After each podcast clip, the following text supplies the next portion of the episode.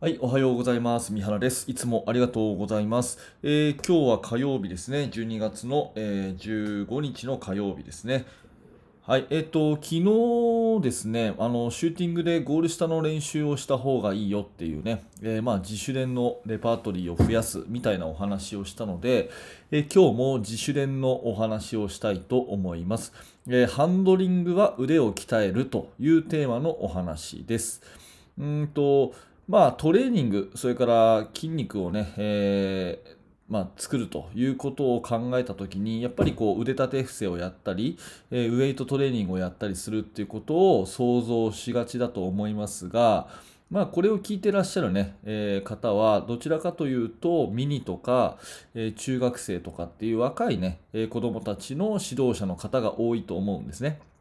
で、そういう子たちに、まあ、器具を使ったね、スクワットをやったり、ベンチプレスやったりっていうことは、まあ、あまり、えー現実的ではないということを考えたときに、もちろん腕立て伏せをやったりね、そういう自分の体重を使ってのスクワットやったり、そういうのはもちろんいいんですが、まあ、単純にね、えボールハンドリングの練習をすることで腕を鍛えるっていう、こういう考え方も大事かなって思っています。うんと足を鍛えるのはランニングですよね。ランニング走ることによって足を鍛えるということと同時にやっぱりボールハンドリングで腕を鍛えるっていうねこういう感覚でやるといいと思います。うんドリブル練習をしたりとかハンドリング練習をしたりするときに最初はね、えーゆっくり丁寧にやっていくということをまずはすると思うんですがそれをなるべくね早くそれからね強くやっていくっていうことをすると腕のね筋肉がすごく鍛えられるんですよね。これだけで十分トレーニングになるかなと思います。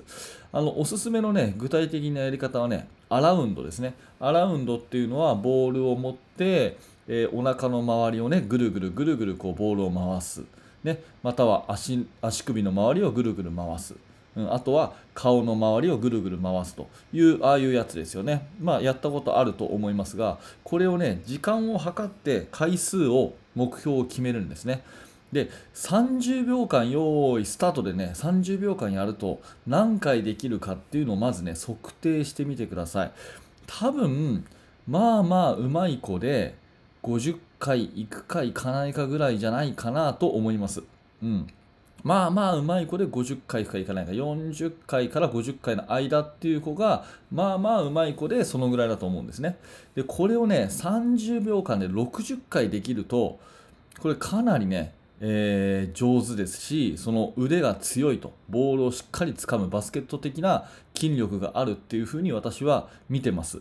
でえーっとまあ聞いたところによるとね NBA の選手の超一流の人とかねは手が大きいのもありますが、まあ、マイケル・ジョーダンとかはね30秒に75回できたとかっていう話を聞いたことがありますがもうこういうアラウンドをね30秒間たった30秒だけども60回回すぞ50回回すぞっていう目標に向かっていあの全力でねぐるぐるぐるってやっていくということをするとどんな筋トレよりも腕を鍛えることができます。うんあとね、えーまあ、ドリブルの練習もあるんですが、ドリブルの練習もね、えーとにかく強くつくということをやっていく。うんあのえー、と左右でこうドリブルチェンジをね、ボールを V の字にドリブルをするような、えーまあ、普通のこうドリその場でね、立ち止まってダムダムダムってつくやつありますよね。あれもなんとなくこうやるんじゃなしに、とにかくね、膝を曲げて、バスケットボールのスタンスを取って、えードリブルは強くやると。いうことをしていくともうそれだけで十分な筋トレになりますので、まあ、あのボールハンドリングをね、えーその技術練習という側面だけじゃなくて、えーもう腕を鍛える。これ筋トレなんだという感じで、えー強度を高くしてやっていく。でそのために時間を計って回数を決めてやっていくというやり方はすごくおすすめなので、まあ、こういうのはねリングがなくてもボール1個あれば、うん、体育館じゃなくてもね、えー子どもたちにこういうのをあのこういうやり方があるんだよっていうのを提示するだけで、えーまあ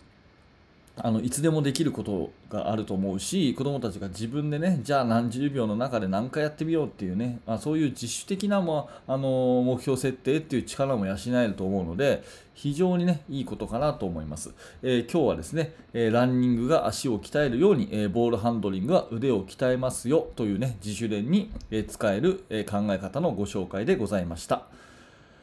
はい、えー、ありがとうございました、えー、このチャンネルではですね、いつもバスケットボールのお話や、えー、コーチングの話をさせてもらっているチャンネルです。もし何らかあなたのお役に立てたのであれば、えー、ぜひグッドのボタンを押して応援してくださると嬉しいです。えまたチャンネル登録をして明日も聞いてください。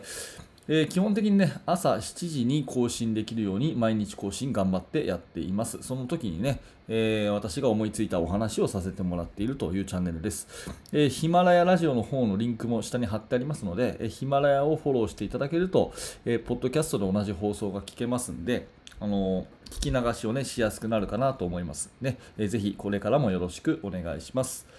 はい、え最後までご視聴ありがとうございました。三原学でした。それではまた。